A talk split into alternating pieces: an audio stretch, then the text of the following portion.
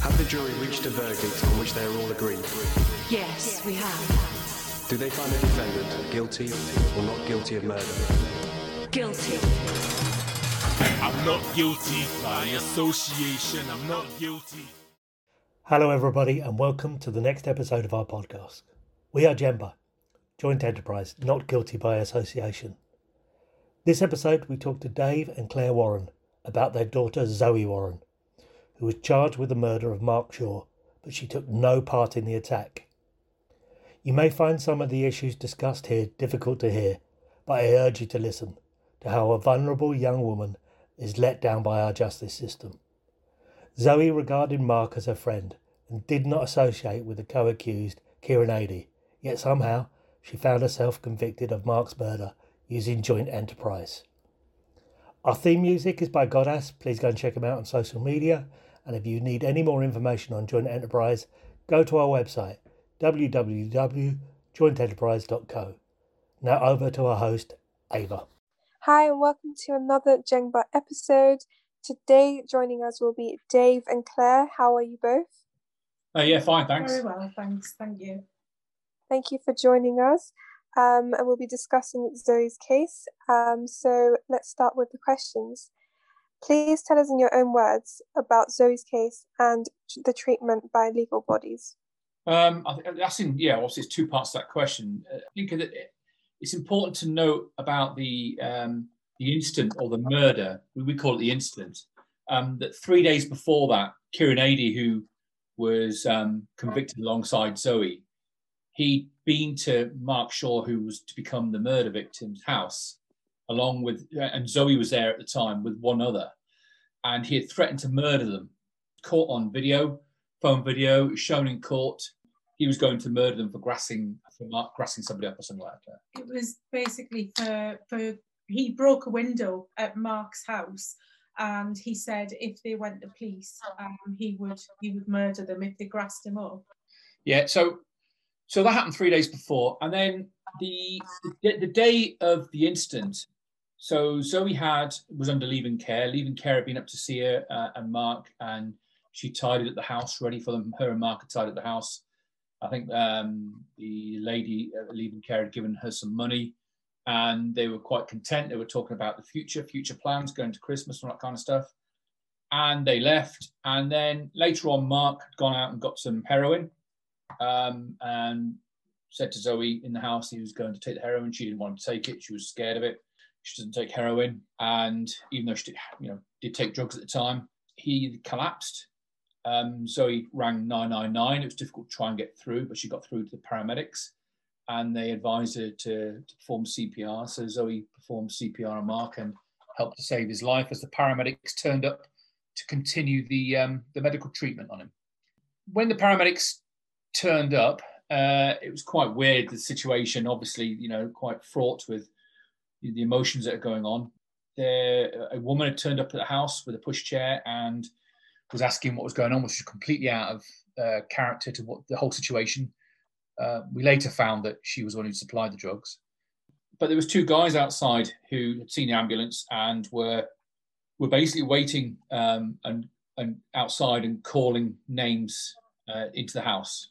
They actually, one of them, who was Kieran actually also entered the property um, and at one point put his arm around the victim, uh, well, put his arm around Mark Shaw, um, who was he kept saying to him, "This is what you get if you use that stuff. You you smack rat."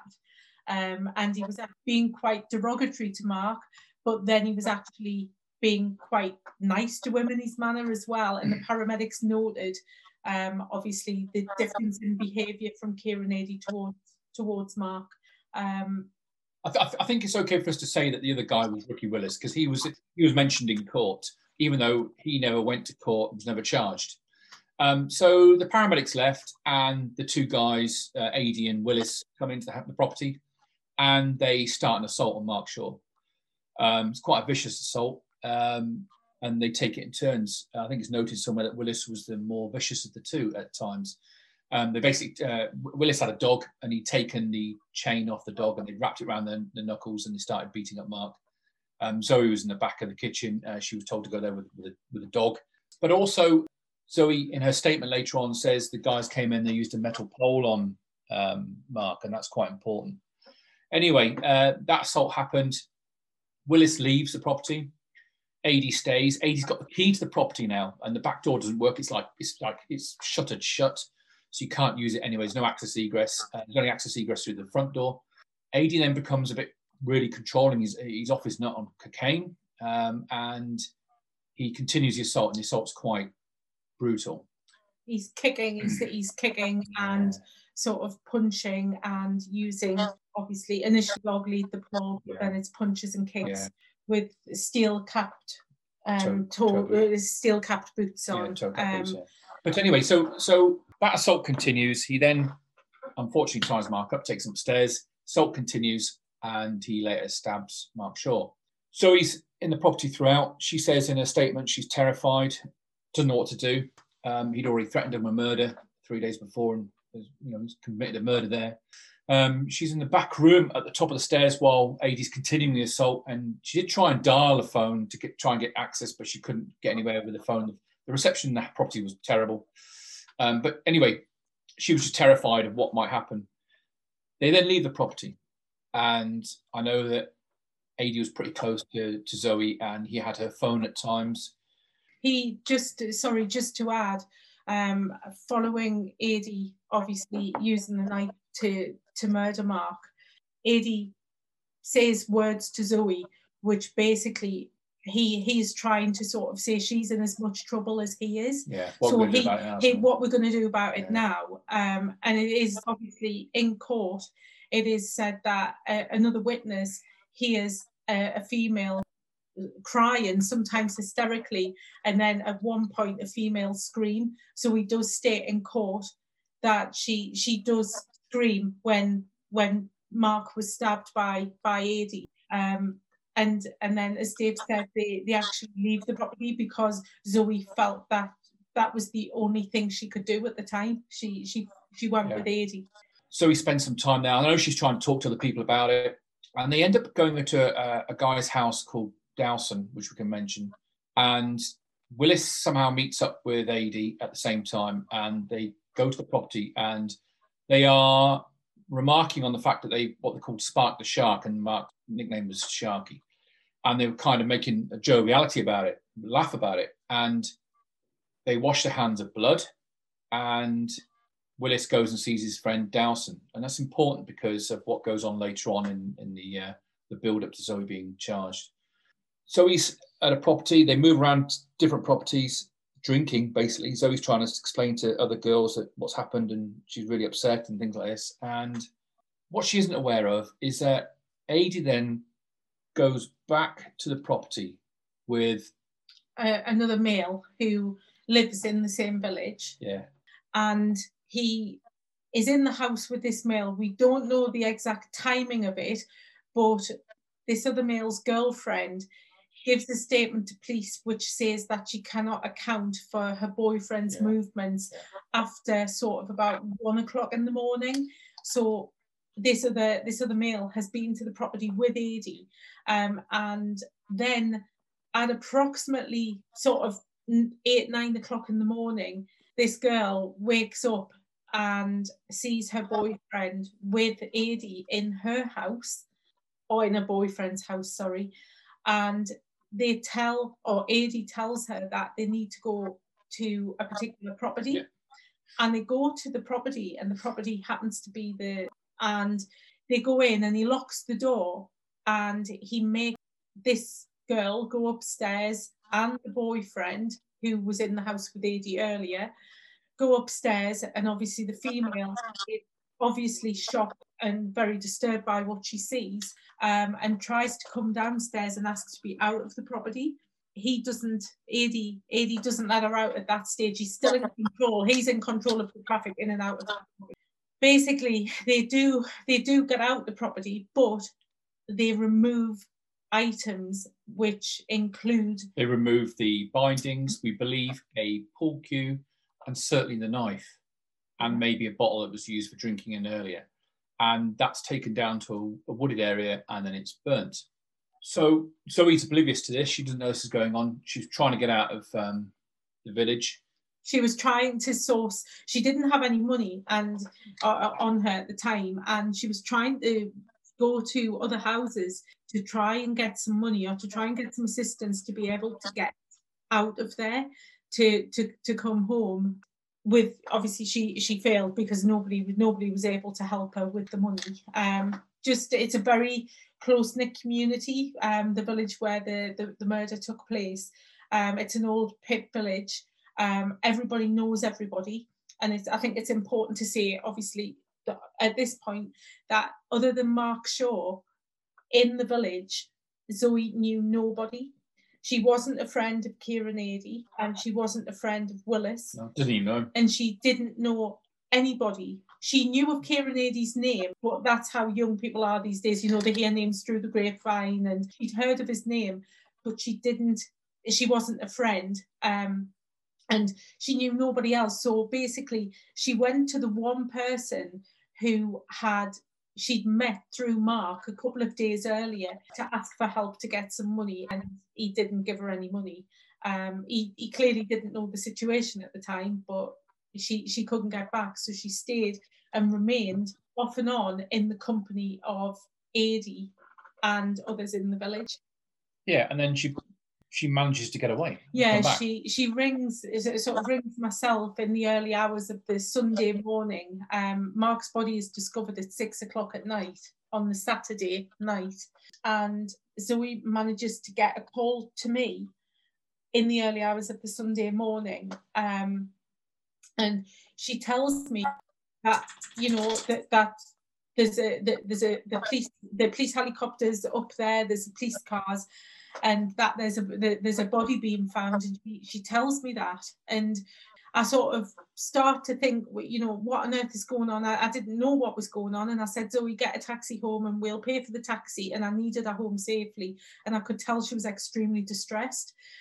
So Zoe came home. And as she came through the front door in the early hours of the morning, on the Sunday morning, we've never heard anybody sort of make a wailing noise. And she breaks down. She breaks down completely, trying to tell us what what has happened. And so I said to her, "Look, we have to call the police." Because yeah, absolutely, let's call the police. And so that's what we did.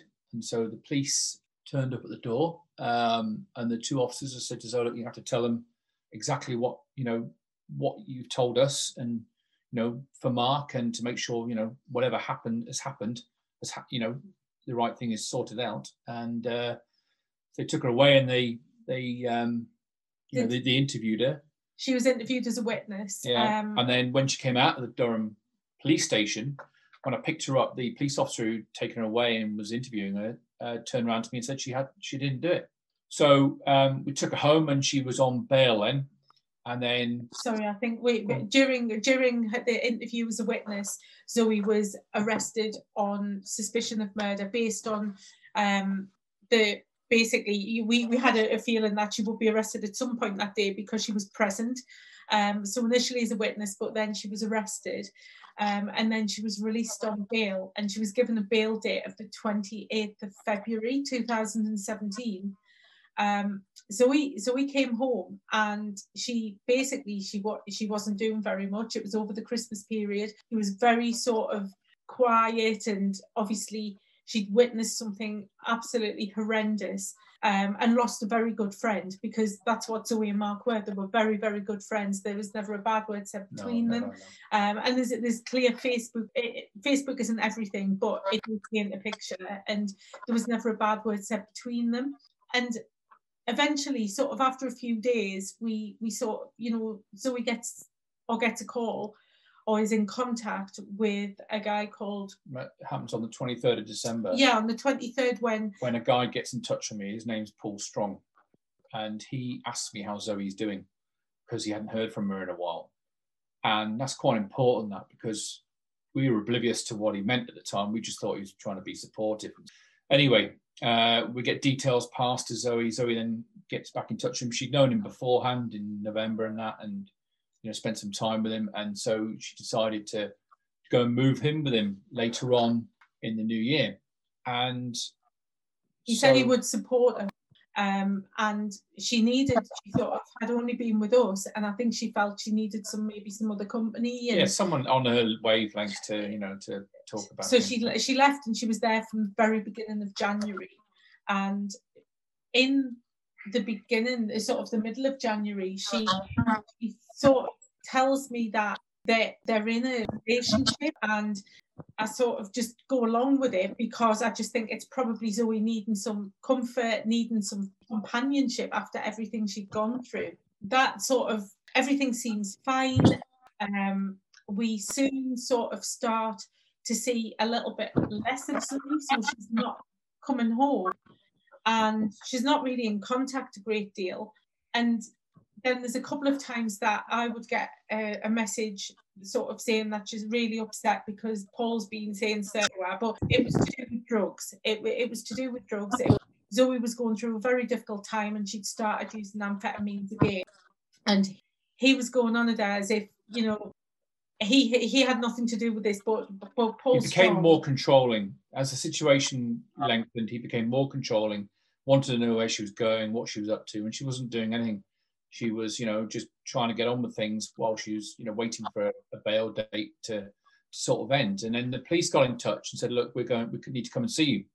So they came to Strong's property. I was there. Um, the police were there. Zoe was there, Yeah, that was on the 27th of January, which, which, was, a, month before her bail date was due. And they NFA'd her, they no further actioned her. And immediately when they no, no further actioned her, they said, Can you help us with some telephone numbers on your, on your phone? Which she did. And they also asked her to Viper ID uh, Willis, which she said yes, she would do. And they asked her to be the main prosecution witness um, against Adey. We thought, okay, okay, well, whatever. But that, you know, we knew that, and we knew that she wasn't involved, so we weren't really overly concerned. Relieved, obviously relieved that that had happened. But you know, you go on to the next chapter, then you think, oh my god, what happens next, sort of thing. But um, anyway, so that was really where it was and how we this had happened, and then um, we weren't aware that the following day or so, um, Strong had gone up to the village where the incident had taken place and gone and seen his friend Dowson, his mate, his very good friend. Dowson is the guy where after the murder that Kieran and Ricky Willis go and wash the blood off their hands. So Zoe, so Paul Strong comes back from that. He then, for some strange reason, wants, wants to be in the police car with her to um, to go to Viper ID, and we believe he was coaching her in the car. But he also said later on in court that Zoe had made a like a slitting action across the throats as if to say you're next, um, which the police officer verified was just a load of rubbish. Nothing like that had happened. But he made a point of saying that later on in the statement. And so around about was it the 20th of February? Yeah, so basically during February, uh, we, you know, we get a, a photo sent from Zoe, which is on Valentine's Day, which is saying, look what Paul did for me. Um, and it's a meal that he prepared with candles, cards for Valentine's Day. And then things within that week, things seem to go pretty much downhill quite quickly. And Zoe seems very upset, very distressed a lot of the time. He's become extremely controlling. We visit Zoe and he's sort of left Zoe for quite quite a long amount of time. And you know, Zoe's practically getting us, she wants us to stay with her quite a bit, sort of in the property. We get to the 17th of February and Zoe walks out from from Paul's because of things he's been saying to her, he's been sort of upsetting her by, you know, just being quite derogatory. And she goes to my mum's house, so Zoe's grandmother's house, and she says how she's never ever going to go back to Paul because he's he's just been absolutely awful, and she doesn't want to sort of spend any more time with him. Then on the 18th, which is the this Saturday, um, we get constant calls from Paul sort of saying to us, Where is Zoe? I'm coming over to your house. Um, and I'm like, you know, Paul, she's not here. He didn't believe us. He turned up and he was showing that she wasn't here. The Sunday, the text continued to us. On the Monday, the texts continued to, to me, especially, um, and to Zoe. And Zoe's just spending time with other friends, staying away from him.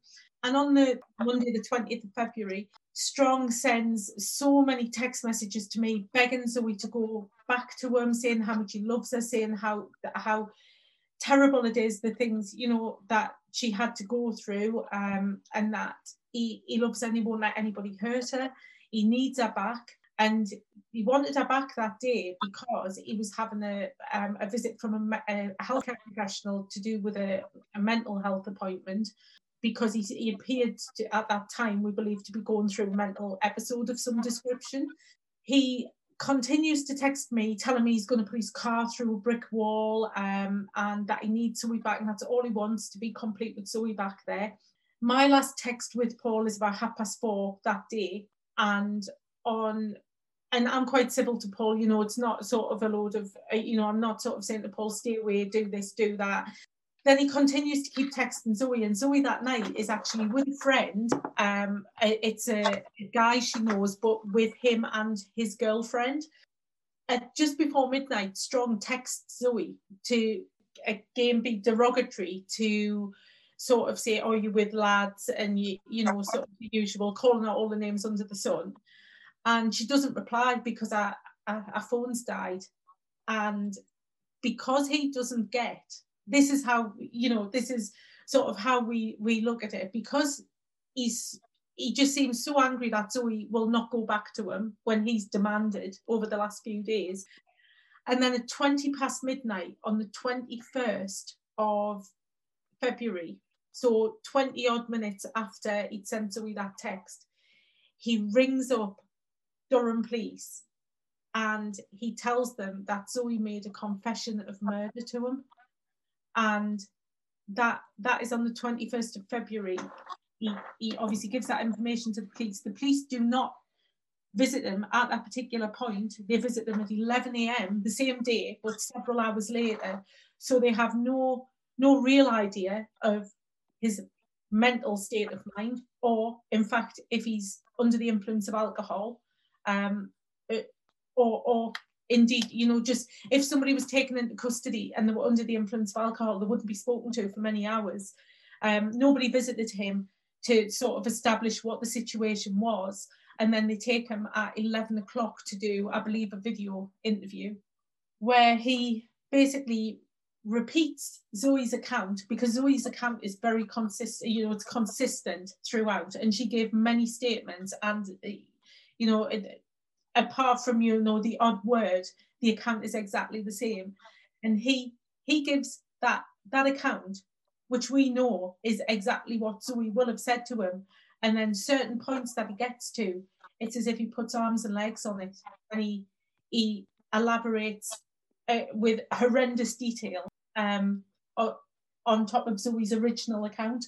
Yeah, he gets one of the weapons wrong. Yeah, he gets one of the weapons wrong, and which is picked up by judging court so that happens, and then um, the inevitable happens. The police come back and come to speak to Zoe, and that date was the. It was the eighth of March, um, 2017, and Zoe is questioned all day, and she is charged at about half past six at night yeah. on the 8th of March, goes to magistrates court on March the 9th, and is taken to prison on the afternoon. But the March 8th was the last time she was in the house. Yeah. And so and so that that obviously was just a, an utter you know what the hell's going on kind of moment. And we had to we want to take some clothes down for zoe. So we went down to peterlee police station and we ended up spending three hours there in the police station with the two arresting officers if you like. Um, and they said the case was a mess. There was 20000 plus texts or messages. digital yeah digital evidence. evidence. We were saying to them we just don't believe this has happened you know how could this happen when you've already had the DNA evidence and the like? Why would she be brought in now? And they just didn't have an answer for us. But they never took any notes. So I, I, mean, I challenged that later on down the line, but they never took any notes. And so they're more interested about passwords than they were about what we had to say. Um, they just completely dismissed us for three and a bit hours. And they also they also did confirm to us at that time that all digital evidence which was available was not reviewed before point of charge. Yeah um, or certainly even part of it. Um, the we told them that we had many, many, and I'm talking hundreds of texts, which are crucial to see. Um, and they, they didn't want to know. They they absolutely did not want to know anything which we were saying was was sort of brushed aside because we to them were just obviously thought parents of of a, a female which had just been charged with murder. And you know we were we, we were desperate to give them this information but they just didn't want we, it. we, we've been honest and forthright throughout. And i know that every other parent will be the same. You know you, I, I mentioned it before. If you know then you know. And if we thought Zoe had done something, then we would be quite upfront and say, look, you know, fortunately, Zoe, if you've done something, then you have to face the consequences of it. But when you know that she hasn't done a murder, you have to then start questioning people and saying, well, why have you charged her? That there are lives ruined already. You're you're ruining another set of lives based on the fact that you just want to, I don't know, get a get a, a target rate of conviction, like because that's what you're doing. You you you you're seeking a target rate of conviction because you want to um, make your stats look good and justify your funding. It's it's an utterly totally bizarre moment, you know, when when she was charged, and then then we move on towards the trial. Clare. Yeah, sorry, I was just going to say at the at the magistrates court on March the 9th, we were very quickly advised by Zoe's um, solicitor, who was present, um, obviously a point of charge and the magistrates court, that they were going to um, bring in a QC, um, a barrister, um, who is who was a new silk, and they couldn't speak highly enough of. of We've never been in this situation before, and we were sort of, you know, at the time you think that you you know that great they've they've got somebody they've already got somebody in in mind um we we had to trust them. We had to trust that that team at the time that they had found somebody. They that, said she was all singing or dancing. They said she was the best, and so we went, okay, fine. We were just, you know, you're like a sponge. You know, you don't know anything that's going on, so you just accept any help you can get, thinking that the people who are the professional bodies actually know what they're doing and what they're talking about. As it transpired, it wasn't as good as what they made it out to be leading leading up to trial as well we um between myself and dave we prepared a lot of information which we were desperate to to to give to the the, the team um, and a lot of Facebook stuff where you can connect people. You know, text messages that the police didn't want to take from us in the three-hour meeting. When we said to them, "What about all these text messages from Strong and the, and the like?" You know, we we prepared as much as we could to help the legal team.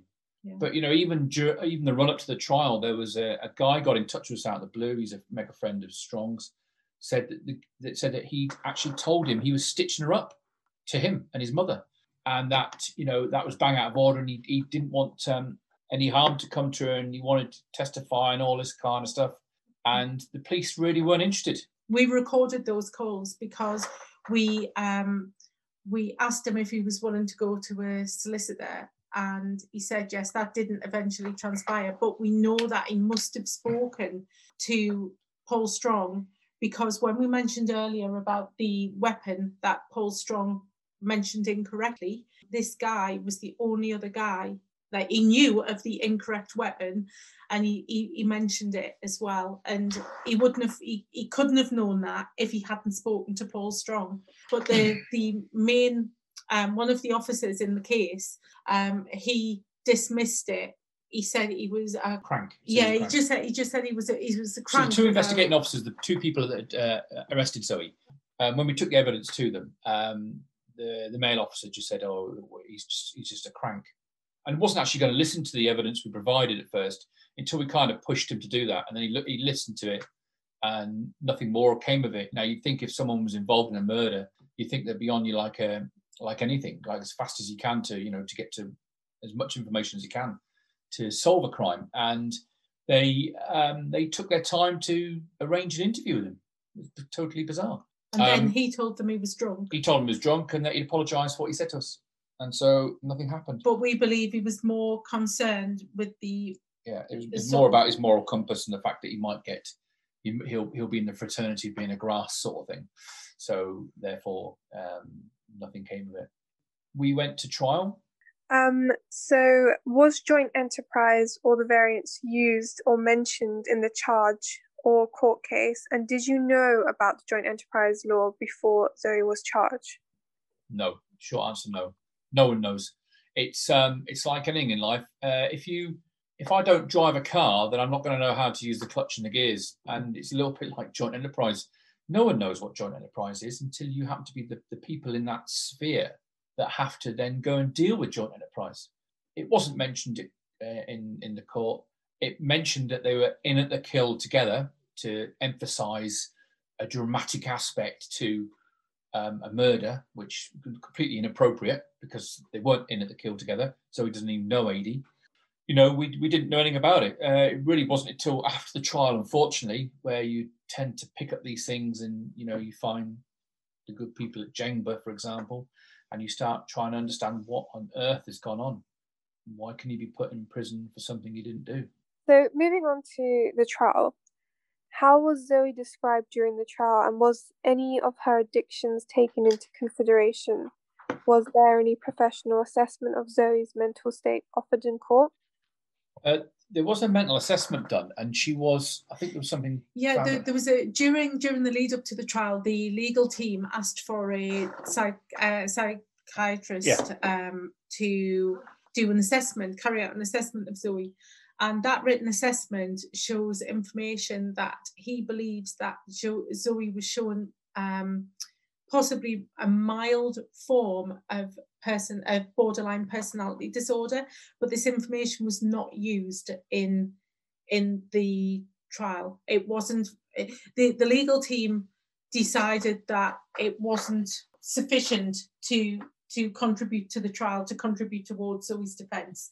So it but it is written the, the report is within the files that we have and it does state that she was she was presenting with sort of mild not these exact words but the easiest way I'm put it over to you with mild borderline personality disorder.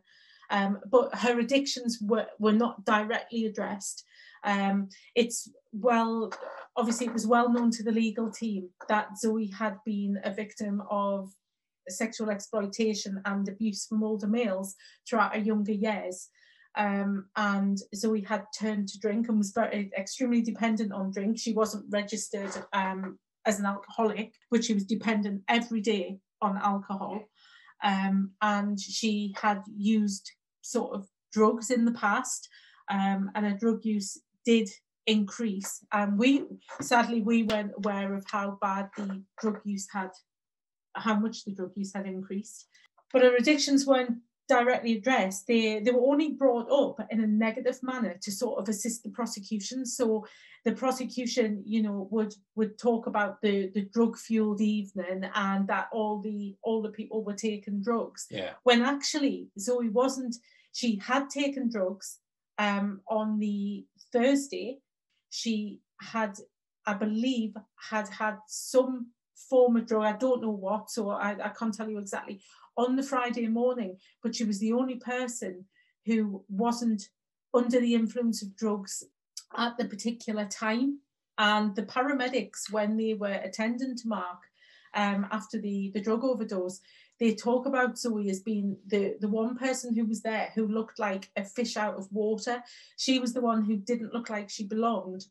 She they, they felt that she she shouldn't be there. She shouldn't be in that environment. So yeah, the the addictions were were addressed, but only to be used in a negative manner. Certainly not to give any explanation as to why Zoe may have behaved in the way she did, or was rather was unable to behave in the way that people might expect her to. And I think just following that, do you? Because I feel like this links really um heavily with it. Do you believe that women's like own experiences of violence, control, and mental health are silenced, or in some cases used against them? As you like mentioned, it was used in a bad light. Yeah, absolutely. Yeah, I, I, think what we do need to let you know of is that um, about a year or so before this happened, um, Zoe was raped by a guy. So she was involved with um, older males who were providing her drink and drugs and, and abusing her. And a guy raped her, and it was in Durham County. And Durham police took up the mantle of that investigation and they assured us they were doing everything they, they had to do to investigate the rape.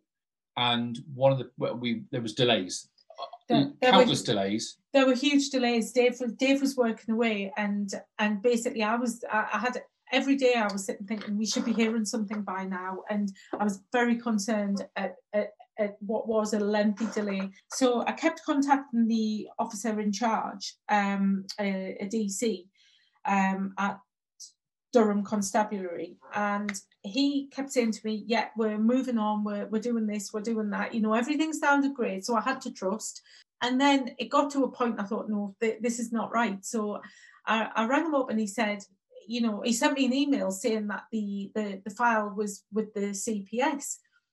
So I rang rang him directly and I said, Can you give me the, the file number, the reference number? And he gave me it and I contacted the CPS. In, in our area at the time we had two CPS officers. There's only one now, but two at the time. And I rang both of them, and they both said, "No, we we haven't." They confirmed they did, weren't in receipt of that file. So I decided not to speak to that officer from that point, and I rang his supervision. This telephone call with the guy's supervision led to us being involved with the professional standards department of Durham Constabulary, and there was found that this DS, um, sorry DC, had a case to answer in relation to the handling of Zoe's case he had not sent it to the CPS. He had it in his bottom drawer. The file was unattended and in his bottom drawer. It was a deliberate act. And he had lied deliberately to us. And he basically was found guilty of gross misconduct, which we had to attend several meetings. His supervision, um, not the supervision I spoke to, uh, the supervision who had been on the case with him, um, was also found to have a case to answer in with regard to lack of management. And we had to decide whether this police officer was to, if we wanted him to lose his job and to dismiss from the police, we were told that would happen. And we listened to the reasons that he gave as to why he'd acted in such a way and lied deliberately to us and severely let Zoe down, more importantly.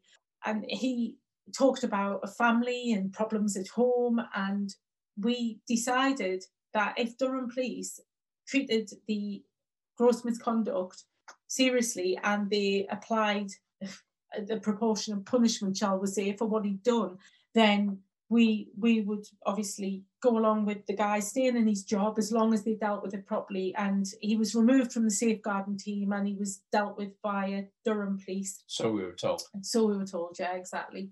The, his supervision it's important to say was dealing on dealing with another case just slightly prior to the rape case at Zoe's, and it was another sexual abuse case. And this D, DC's supervision received a commendation the following year for his work on the other case. So clearly had a little bit more to be concerning himself with rather than managing his staff to um, process a rape case.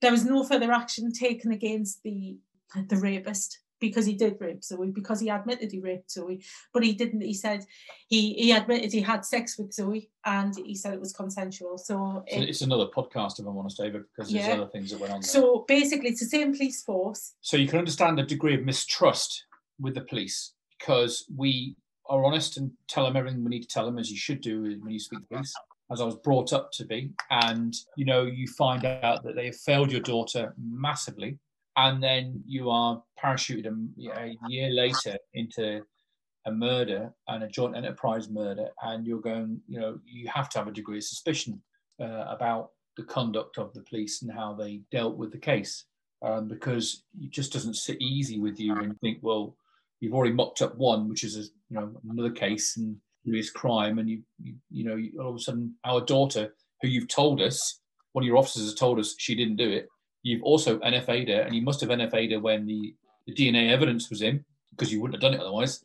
And you're bringing her in on the on the assumption of a guy who who has said uh, she confessed murder to him, even though that guy has been told by his mate that his mate Willis is going to go down, and all of a sudden is helping the police out in a way that gets Zoe brought in. It, you have to be very suspicious of the whole the whole aspect. And so, going back to your question about well, the police never brought that up in the trial, obviously, because that would, you know, taint their trial.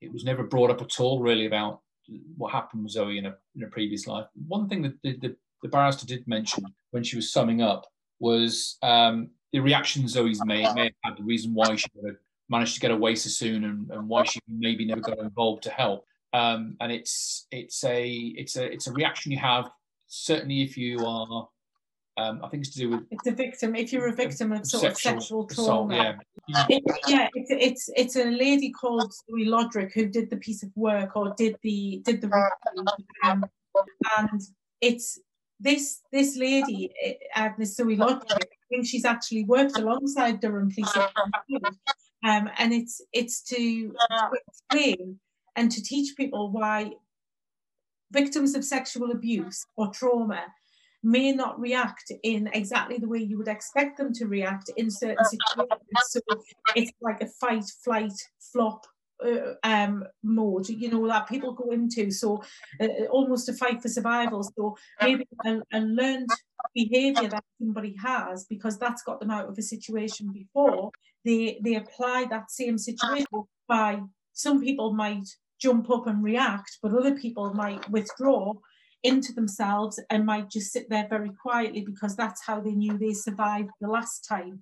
Um, you know, we obviously we the, the barrister in the in the court um, talked about this behaviour and then a support worker who we spoke to afterwards said, you know, there's, there's a theory called the Zoe Lodrick theory, which discusses exactly why um, victims of sexual abuse m- may behave in one way or another, but may not be the way somebody ultimately expects them to behave.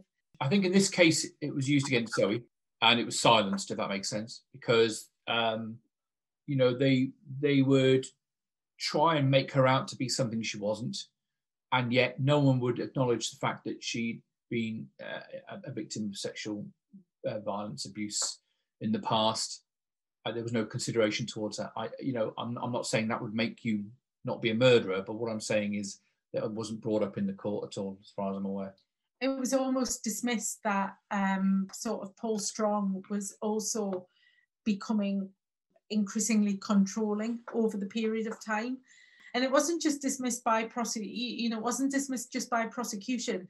We felt that, and, and Zoe also feels this way, that she tried to explain to the, to the barrister things that she needed to say, things that she wanted to say, and things that she needed to be heard by the jury about the way she'd been treated by Paul Strong. And she was more or less told that that wouldn't be helpful Yeah, it was never And- never an option. and she always she always mentions that to me you know it's always and she, zoe you know bless her goes around you know speaking to other females in in the prison where she is and you know if they're about to go to trial so he's always telling them you know if you've got something to say say it make sure it's said because she didn't get the chance and it's you know that that's pretty sad when the barrister especially a female barrister is not willing to let you know in this case zoe's voice be heard There's a there's a woman. Um, I don't know if it's for this podcast. There's a woman who's on trial trial at the moment in Newcastle, and Zoe speaks to her and says to her, "Get in touch with JENGbA. Get on the website. Get in touch with them." You know, so your leaflets and your message do get out. Is just when you get it to the, the person at the right time, and if they're prepared to to to get a grip of it, you know. But it does work because she's telling people in there. yeah So ju- just in case you ever wondered. That's always a really lovely thing to hear for sure. Like the that the words going around and you know that the fact that people prisoners know that they're being supported is always a really beautiful thing to hear. And so as you mentioned, like with the police, ultimately everyone, the public thinks, you know, they're some they're people that you can trust, but deep down, you know, from recent news and just overall history, deep down you know that's not the fact. But moving on to the media, you know that the media can't be trusted. And so that kind of leads to the next question is do you think Zoe had a fair trial due to the press coverage she received from the media? You know, we we talked about that today. I don't know if the press coverage was that bad during the trial. It was after the trial and the verdict that it became an utter nightmare. Yeah, they they covered the the, the trial and they said their bits in it, and you know they highlighted things about Zoe being an evil temptress and you know party girl and stuff like that, which came out. You know, that was that was After- after that was post conviction verdict, yeah. it was it was the day after conviction and a particular journalist who is still on our case at the moment trying to get a hold of us. Um she obviously clearly forgets what she wrote about Zoe quite uh, you know a few years ago. Um this this journalist spoke to a source, a, in her words, a reliable source, and I knew from the wording of the article that it could only be one of two people. And it's a guy who used to abuse Zoe, Yeah, drink and drugs. and and the reason I knew that is because Zoe refers to her grandmother as Gran, and they referred in this article to Zoe's grandmother as Nana, and that is something that one of these two, you know, uh, either or of these two people actually use that word. So when when the piece was written, it was totally derogatory. It was unforgivable, and they referred to Zoe as a, a, a party girl and an evil temptress, and talked about how long it took her to put her makeup on because without her makeup she looked vile, and it just unnecessary comments which could have only come from a, a low life like one of the guys. Yeah, they who- clip pictures off Facebook from a profile and and put them in the paper. yeah and it's and basically i mean sort of so there wasn't much from the press prior to the trial and and during the trial other than the live sort of updates that you get. What we did find was that the press picked and chose when they the days they reported on. So for instance on a day where maybe something would have been in support of zoe we didn't see a great deal of that but we didn't see a lot of the the opposite either. It was it was sort of fairly balanced during the trial, but straight after you you didn't sort of see a great deal about Adey in the paper. It was all Zoe, Zoe, Yeah. Zoe. It's, It a, it's when it's a female, females get uh, just you know obliterated with the, the the dirge of negative press, and that was apparent with Zoe. Uh, you know, everything was sort of. Adey was in the background, and it was Zoe at the forefront, and it wasn't Zoe who committed the murder, okay. but she was convicted of a joint enterprise murder. Yeah, I, I actually made a complaint through Trinity Group, um, the newspaper group, and a complaint to IPSO about comments which had been made, and I tried to advise them that they'd taken their reliable source was actually a, a guy who had exploited and abused Zoe over the previous years.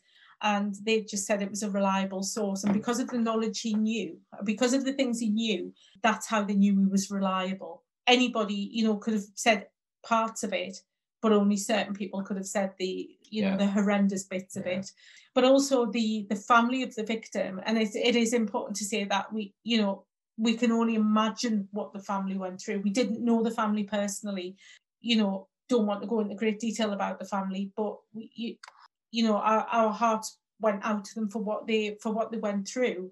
But now we're at a stage where sort of after conviction post conviction the victim's family got in touch with Take a Break magazine and did an article for the one year anniversary um, of following Mark's death.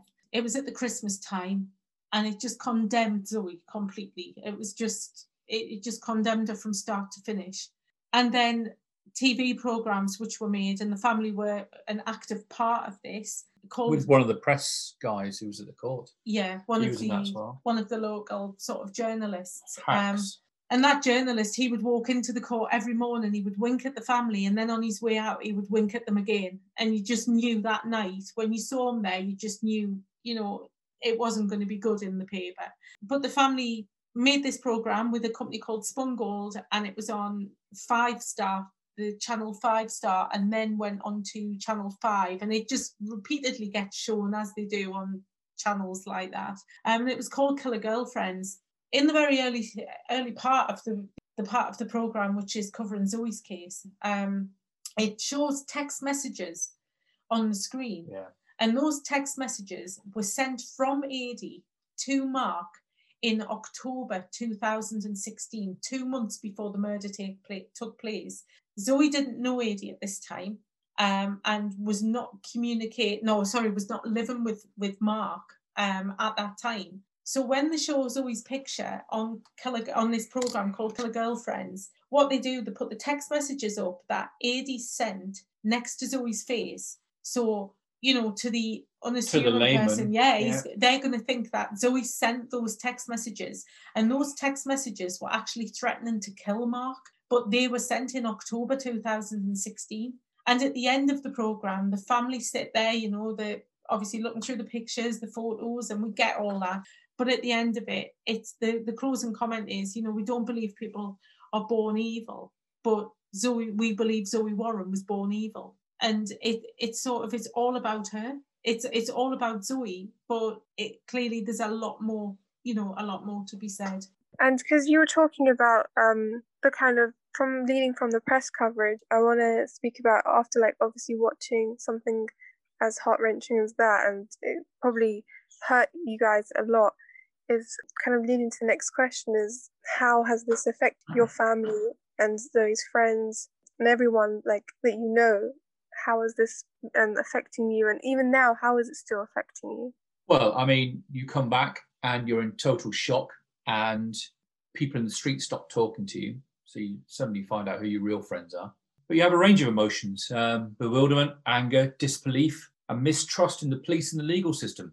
Um, absolutely, because of what they've done. You think, well, why have you done what you, you know, well, why have you said that? And why, why is she in prison for something she hasn't done? Various financial pressures. Um, I pretty much gave up my work and I decided to sort of involve myself heavily with the case and the defence files um, because it's important for people out there to know that you can get your defence files. You know, if you, it doesn't matter if it's legal aid or it's you, it's you paid for a barrister. That property, that that that information that barrister works on, that legal team works on, is your property, and you're entitled to have it. So get it and get it electronically if you can. So you know, I looked at the case and defence files, and once I had a hold of them, I you know I started to sort of get involved with a lot of the universities and stuff. But but after, I just want to go back to when the um, the conviction happened and we we sort of spun ourselves out of it and we, we were just bewildered. We hadn't got the case files then. We never got them for those seven, eight months. And I I wrote a letter to the chief constable of Durham Police. You know, why have you why is my daughter in prison? Why have these other people told us this and that? Why are the Facebook's posts saying from the main prosecution witness, Paul Strong, to say I can't wait to ruin lives? Why are there three other people not arrested or charged? We went through that process of, I'm sure it's just a box ticking exercise through Durham Police, through professional standards, and um, nothing came of it. You know, when you ask them the hard hitting questions about, what about the police officer who told me she didn't do it? Uh, they don't answer those questions because they won't do it. I sent that letter before we had the files, and we pretty much were on the money with what was what we had thought. And then we got the files afterwards, and we knew more about it. And We got ourselves right into you know what the defence had and looking at a lot of the unused uh, evidence and what wasn't disclosed and stuff. Um, we got in touch with CPS, so we got in touch with CCRC. We got involved with you guys at JENGbA. I think it's important that we tell our story to people. I've been in touch with various academics across the country at uh, universities of Kent, King's uh, in London, um, Cambridge universities. Uh, we've written several letters to MPs who one followed up, got a follow up from the question from it's not a justice secretary, but the, the, number two, I can't remember the title, Liz Fraser, her name was, something Fraser, her name was. So we got ourselves involved with it really quite heavily, you know, to a point where I put everything on a on a this this spreadsheet so we can actually look at where everything is.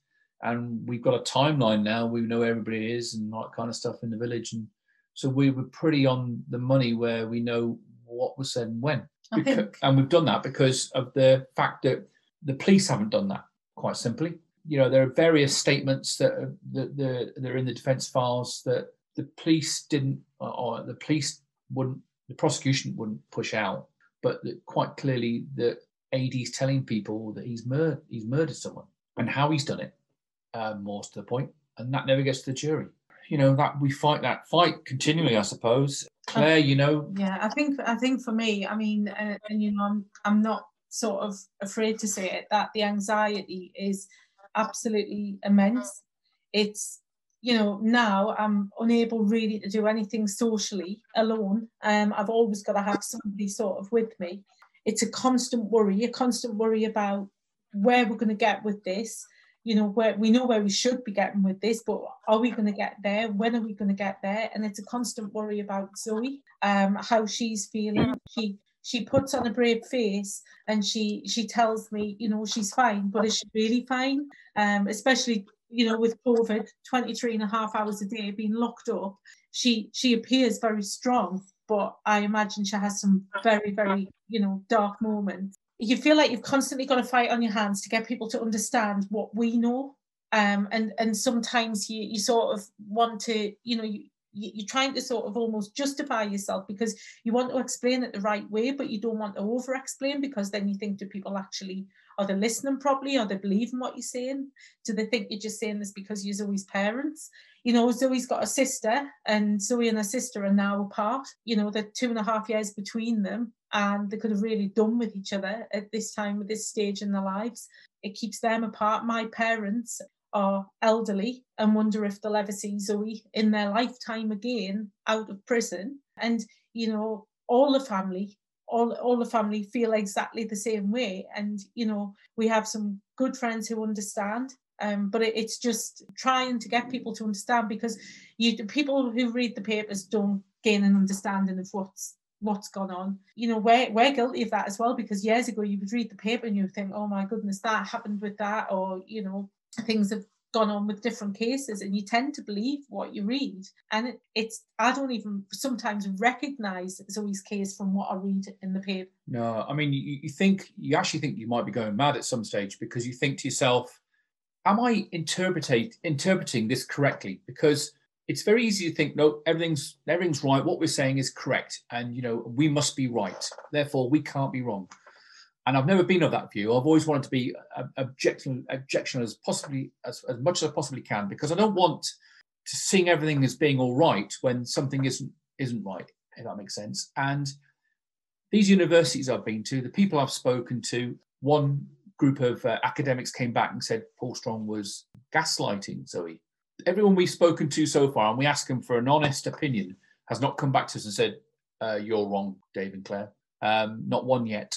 Uh, you know, and, and, we're very fortunate that we were involved with Becky Clark and Catherine Bird and, and the great work they did at the MMU with the stories of injustice. You know, they, you know, Zoe is part of that document, you know, that, that, that study. We managed to get on the launch, you know, our story out to those MPs and that audience um, when Becky and Catherine were, you know, given their brief on on the stories of injustice project that they done a, a huge amount, amount of work on. It was really, you know, it, it, re- it was a really good point to, to say to people, you know, um, it's just a shame that obviously, you know, uh, Zoe's one of those 109 women who's who's there in that, but at least people are seeing that and understanding that this is an injustice.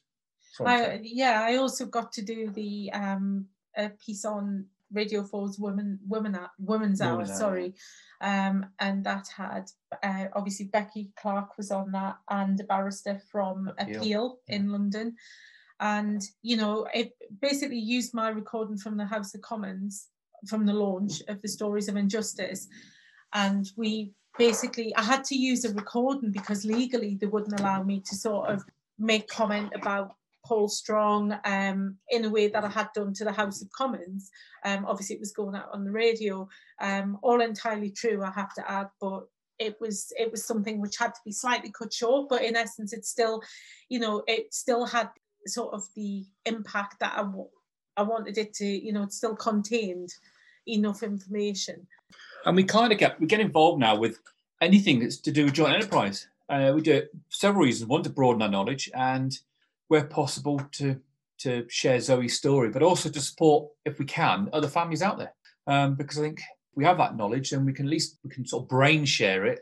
Everyone can at least sort of help each other out, and hopefully somewhere along the line, somebody might not get stuck in the same mire that we are at the moment.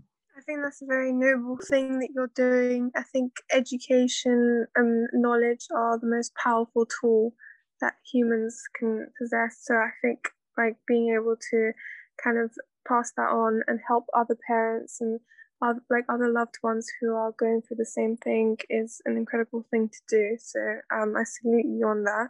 Is there anything else you would like to say to support why you and your loved ones should be released or never have been charged in the first place? Um, I think I'd have to say to you, how many people do you know saved someone's life with CPR and then been charged with their murder?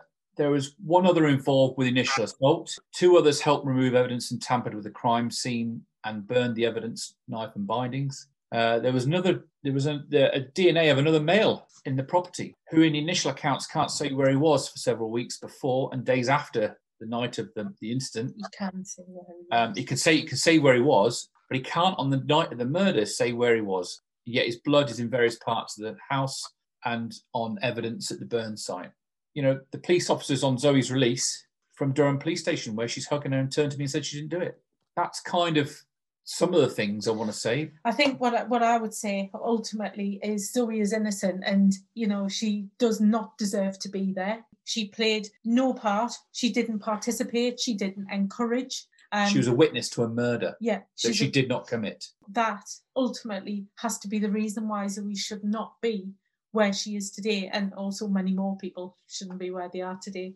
You know, basically, I just wanted to say before as well about Becky and Catherine with the stories of injustice. I mean, uh, Becky and Catherine, along with JENGbA, they're they're the people who are obviously continuing to educate the, the lawyers, the barristers, and the judges ultimately of, of, of the future.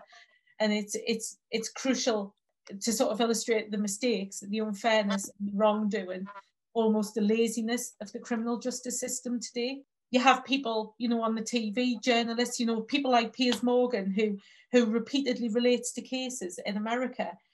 Uh, You know, one in particular he spoke about where he was talking about a woman who was not at the scene of the crime but sentenced to the same as the principal offender. He never ever addresses the issues close at the home. And I think people are afraid to stand up, and, and somebody does need to stand up and not be scared to trust a family or families who know that they are victims, that their loved ones are a victim of a miscarriage of justice, because we're not fighting for the sake of it. We're fighting with everything we have because we know we are right. And as Dave said, if we knew our loved ones were guilty, probably speak for many when we say we would still be there for them, but in a different way, like supporting them through the process, but understanding that it would be a process that had to take place. And Zoe was failed by many years by many people. She was failed by Northumbria Police. She was failed by the Children's Services when obviously the exploitation was taking place. A community support team failed me, offered me help, but never it never came. And Zoe was involved with a, a organisation called Wide WIDAP, so the Youth Drug and Alcohol Programme. These people were involved, but they were not helpful or constructive. They would praise Zoe and ring me to say how good it was that Zoe had not touched alcohol for a couple of weeks, but Zoe had been, you know, spoken to by police because she'd been drinking a couple of days earlier. It's just that nobody seemed to have the interest to acknowledge what was really happening. And that's failings, failings upon failings, which have led to this, and the police still continue to fail, and the legal system continues to fail. I completely agree with that. And yes, so I think just relating back to what you're saying about the support system and the fact that like constantly women are failed, is that would you agree with this statement? Is that the last thing we should be asking is that should we be locking up women who need support rather than punishment? We Well, cer- of course not. we shouldn't- shouldn't certainly shouldn't. Yeah, support. we shouldn't be locking anybody up that needs support, and that you know that includes men and children as well. If we look at where the feelings begin, there's many of these people would not be in the environments or under the circumstances that they found themselves in, which have ultimately led them to be in prison. If the failings hadn't occurred from different organisations and authorities in the first place, then these people wouldn't be in that position. It, it's it's something you know it's a, a failing of many, but ultimately the only people who can put that right at the end would have been the the court, and they've still continued to fail. I'll, I'll give you a good example of that. When, when Zoe was um, being arrested, and I think she'd been placed on bail, they, the police had gone round and spoken to a social worker, and in that statement she said that Zoe wasn't, she doesn't trust the. Oh yeah, she she'd said basically she said Zoe Zoe didn't um she found it difficult to trust people because she kept when Zoe was being sexually exploited and abused, Zoe kept trying to tell the police, and the police would say things like, "We know what's happening in that house, but we we haven't got enough evidence." And Zoe was always sort of disbelieved, or she she felt that she wasn't being believed. We had a team of people, you know, over the years working with Zoe, and it was just one in, one out. There was never anybody spent much time with Zoe. And then there was one particular lady, and she she did make a difference. Um, and Zoe learned to trust her. She, it's important to say, she was also the lady that visited Zoe with Mark um, in the hours before Mark's murder. She said to the police, if Zoe is talking to you, then she's telling you the truth. Because if she feels that she's able to talk to you and explain something, then she's telling the truth. This is the one person that Zoe would open up to completely yeah, to trust. and she's a professional. She, she, yeah, she she works for children's services and she supports us hugely as well. From you know, not in a professional sort of capacity now, but as somebody who's just there to support us if we if we need her. And she has an interest in Zoe, and she you know is still in contact with Zoe, and she visits Zoe as well. She was the one person that that said something really you know really important to the police and and they just totally bypassed that. Anything in support of Zoe. And we found that all the way through leading up to the trial, anything that could possibly have assisted Zoe, they just didn't want to know. No. It was closed down. It was, you know, we were just these neurotic parents who wanted to find anything. You know, they, you know, it's sort of we. I, I've worked with the police for years. It's, you know, I've Family in uh, I've fa- family members in the police, you know, and and it's something I've always been brought up to respect the police, to do things, you know, do things right in life, basically. And you know, I've, we've never been in trouble with the police. This is totally sort of, you know, our lives now are just totally different, totally different. They'll never be the same until Zoe's.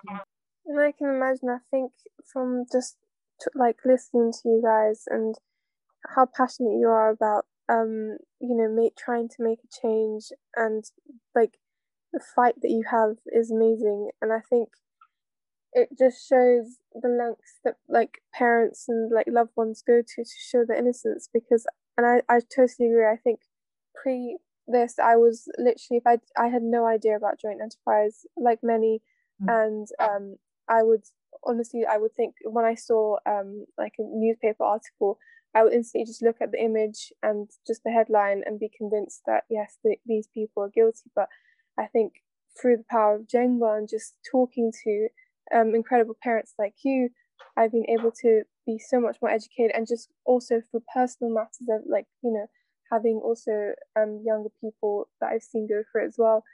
I've been able to feel very educated. So I think what you've discussed and what you've kind of shown our readers is that you know the fight never stops and knowledge is power. Um, so I just want to basically kind of say, do you have anything else you would like to add to this podcast? I think it's just sort of one one thing which I meant to say earlier is you know in a joint enterprise case or in, in a court case where there's one or more people, if there's one person who is standing trial, then the evidence has to be absolutely overwhelming to reach a conviction. There's a And to- mountain of it as well. yeah, and there has to be exactly the, there has to be a mountain of evidence, you know, sort of everything, you, you know, and it's beyond reasonable doubt. So anything anything less than certain is not guilty. Um, in a joint enterprise, you know, or what we now know to be a joint enterprise trial, where one or more people are involved, it's as if you don't need to to even prove. It's just it's a judge sitting thinking, and you know, obviously directing the jury um, to sort of say, well, you know, we've got maybe two people, three people, four people. One of them must have done it, you know, and then just like because we can't work out who's actually done this, or even if they can work out who's done that, they just pull everybody else in along the way, and they don't have to. They don't have to have the definitive evidence for each and every person. It's a collective, and and everybody is is punished collectively for, in most cases, for something that they haven't done. Mm, I agree with that, and I think everything you mentioned, I completely agree, and it's very understandable. And I hope um, everyone listening can have a sense of like get a good sense of what happened to Zoe's case and get a better understanding of it all. So I want to thank you so much for joining us, and it was absolutely great to talk to you both. I learnt so much, um, and I hope everyone listening did as well. Thank you. Thank you, Eva. Thank you. Take care. Thank you. Thank you, guys. I'm not guilty by association. I'm not guilty. J.E. not guilty by association. I'm not guilty. J.E. not guilty